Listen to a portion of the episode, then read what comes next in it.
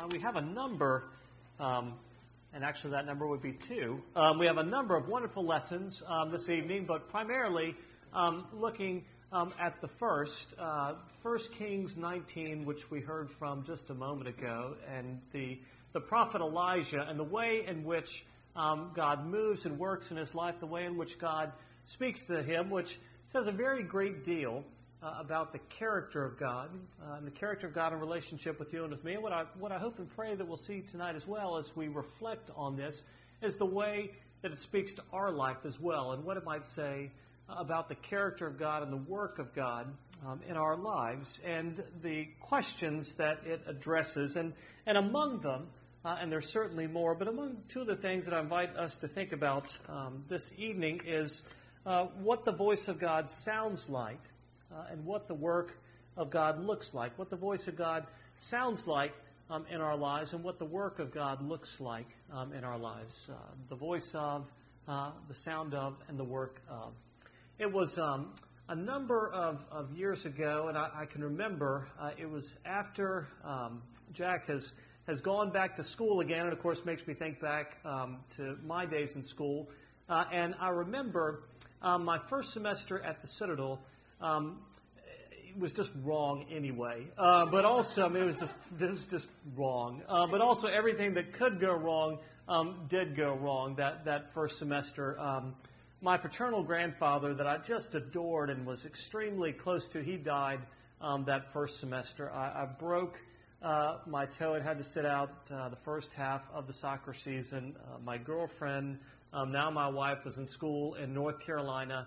And, you know, when you're 18, I mean, can anything else be worse? Um, you know, I mean, it's just sort of like everything um, that could go wrong went wrong in my life. And and instead of studying that first semester, um, I practiced the speech that I was going to tell my father. And um, that speech basically, and I, and I worked on this for months. And that speech basically said, you know, Dad, this has really been a great experience. Um, and, and I've really learned a lot from this experience, and I really think it's going to be, you know, sort of a blessing and enriching, and I'm going to apply the lessons that I learned here at my next college. Um, and so that was the, that was the, um, that was the speech. I mean, as I say, I mean, I put months of work into it, and I can remember um, the opportunity was Dad and I had gone over to the grocery store, and we're I can still visualize it. We're sitting in the Big Star parking lot. Uh, the Big Star is now a Publix. Um, but it was the big, y'all know Big Star, right? It's a good old Big Star grocery store. We're sitting in the Big Star parking lot, and I began to go uh, into my speech, and I'd honed it, I'd fashioned it, and, and Ed said, he said, no.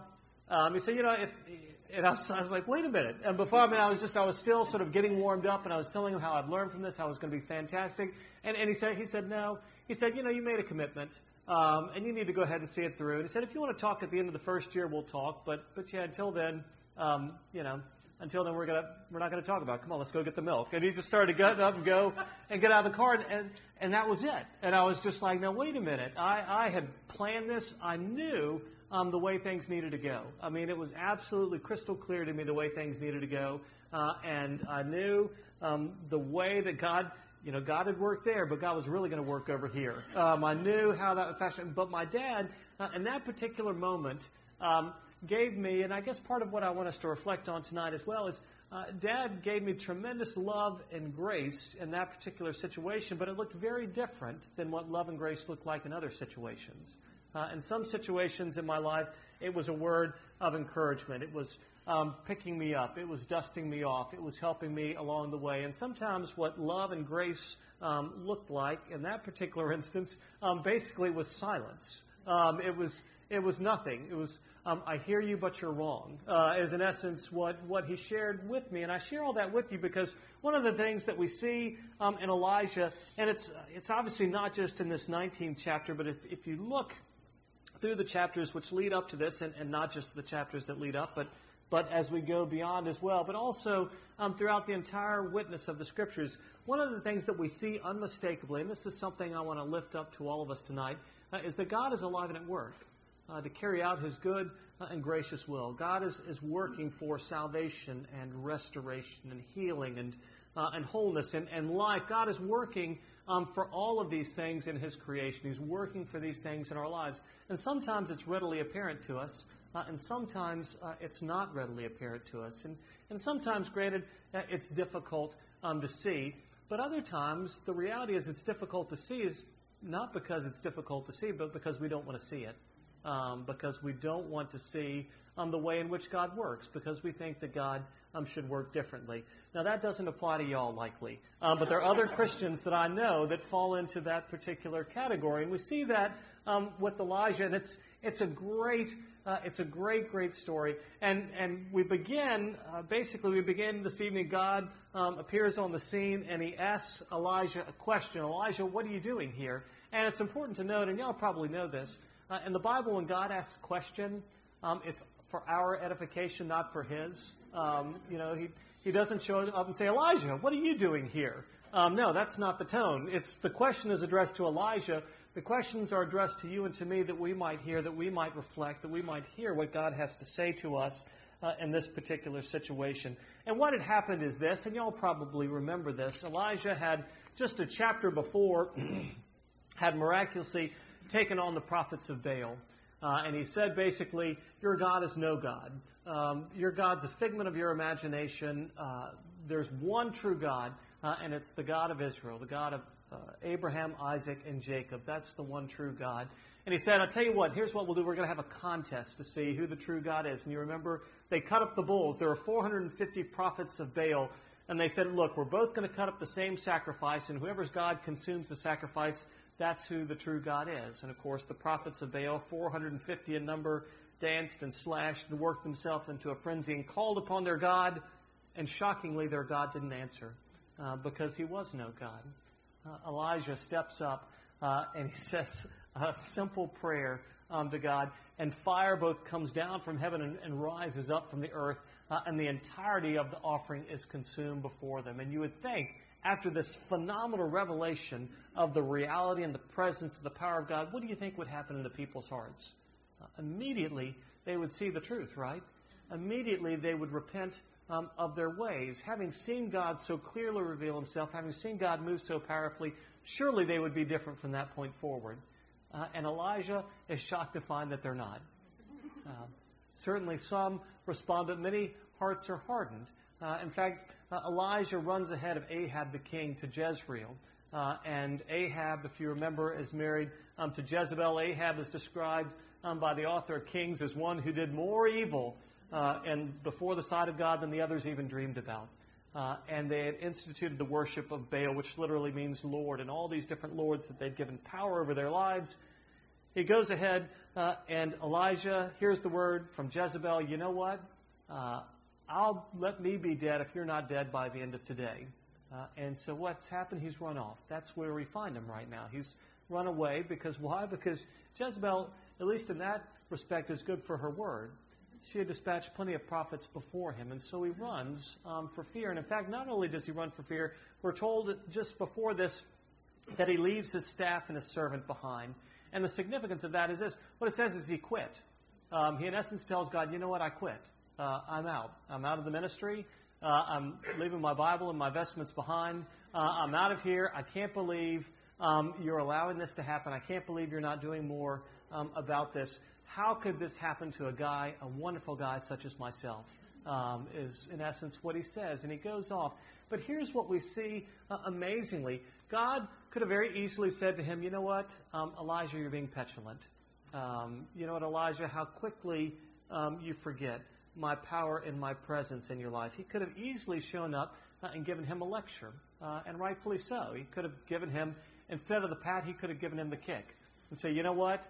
Um, snap out of it, um, shape up, um, remember what I've done before, and have certainty that I'm going to continue to move and act and work um, in the future. But instead of that, what God does amazing, amazingly is shows up uh, with in the presence uh, of an angel uh, and uh, and touches Elijah and cooks for him, uh, prepares uh, a cake, prepares a cake for him. I'm, I'm laughing Tim Keller says, yes, um, it's angel food cake. Um, so the, the angel appears, uh, and instead of the rebuke, which he could have just as easily received uh, and deserved, instead of that, he receives God's kindness and God's care uh, and God's provision. Uh, and yet he still, he's still frustrated. He's still wrestling with God. He's still arguing um, with God in this situation. And we hear that he, in fact, goes to Mount Sinai. Uh, he goes to the cleft uh, in the rock. Uh, as Moses before him, he goes to Mount Sinai. And we see that God once again uh, appears and speaks and reveals himself to his servants. Whereas with Moses, he appeared with fire, we hear that with Elijah, uh, the whirlwind comes, uh, and the earthquake comes, and the fire comes. Uh, but how does he hear the voice of God in that particular situation? Of course, what is uh, translated uh, that still small voice uh, is how he hears God speaking to him. we hear in the Hebrew, the actual one of the literal translations is a thin silence. Um, God speaks to him in in silence. And sometimes for you and for me, uh, as challenging as it is, God speaks to us in silence as well. Uh, sometimes the answers don't come uh, as quickly um, as we would like. And I don't make light of that because that's something which is tremendously challenging um, for you and for me. Sometimes God moves loudly and unmistakably. Sometimes God moves in ways which are perceptible but hard to see. And sometimes God moves in ways which seem, in essence, to us imperceptible. But what I'd like to say to you this night, and it's not just my opinion, uh, it's the witness of the Scriptures. Uh, it's the witness of the body of Christ, is that God, in fact, does work in His love and His grace, and He does, uh, in fact, move um, that we might be people who are in relationship with Him, people um, who are made whole. And the challenge for Elijah, as so often is the challenge for you and for me, uh, is the voice of God didn't sound like the way he thought it should. Uh, and the way that God was working wasn't the way that he thought uh, he should be working. And in essence, what happens to him um, is his God box is exploded. Uh, in essence, his disappointment is that God didn't work the way that he thought um, he should. But one of the things that's good news to you and to me is this, is God uh, is more interested in making us holy than making us happy all the time. Uh, and so we see that God is working um, for Elijah. And I lift up to you and to me as well that work of God um, and yours in my life. Finally, um, I say to you this God does speak to Elijah in that particular place, and he calls uh, him out uh, from the place that he is hidden away after um, the earthquake and after the whirlwind and after um, the fire. And he speaks a word of restoration. Go and return on your way to the wilderness of Damascus. And he gives him, after this period uh, of challenge, after this period of trial, after these 40 days and these 40 nights, uh, he gives him not all the answers, but he does give them some clarity. He says, Look, you know what? Um, shockingly, I've got a plan here. Um, here's what I want you to do. You're going to go and you're going to pass the mantle to Elisha. Um, you're going to go and anoint Hazael, who is a king of Syria, who's not even a believer, uh, and yet God says, you know what? That's how great my power is. I'm able to work um, through him as well. Go and anoint Nimshi, king uh, of Israel. God says, you know what? I'm, I'm alive and at work, and I have a very definite plan. Uh, and so, what I'd like to say to you and to me is yes, um, that's entirely true in the big picture. God is working um, for um, the redemption of the world. But what I'd also like to say to you, and what I pray that you see in this as well, is God uh, is both macro, but He's also micro, uh, and that He also is infinitely aware of you and me, uh, and is infinitely concerned um, for you and for me. And we see it in the way that He works um, in Elijah's life, pursuing him uh, with his love and his grace, restoring him and calling him back um, into his service. And so I pray that for you uh, and for me, ultimately, that we'll hear this uh, that God has in fact sought us, uh, and we know that most certainly uh, in the gift of Jesus Christ, um, the one who absorbs um, the whirlwind and the earthquake and the fire uh, of God's judgment um, on the cross, that you and I might be people who are loved, who are forgiven, who are restored, um, that we might know the work of God in the big picture, and that we might here know the work of God in our lives specifically. And as we hear that this evening, let us pray. Heavenly Father, um, you know very well um, our, our, our, many shortcomings and our despairs and our despondencies, our, our, our frustrations, most gracious God. You know, the, the odd hiss we have, and often um, our despair when you don't act as we think you should.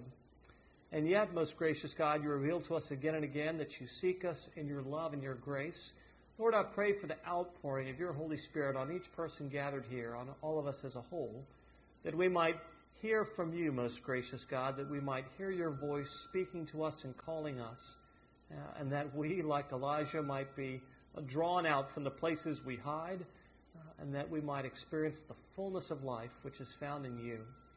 And this we beg now in the name of your Son, who is Jesus Christ our Lord. Amen.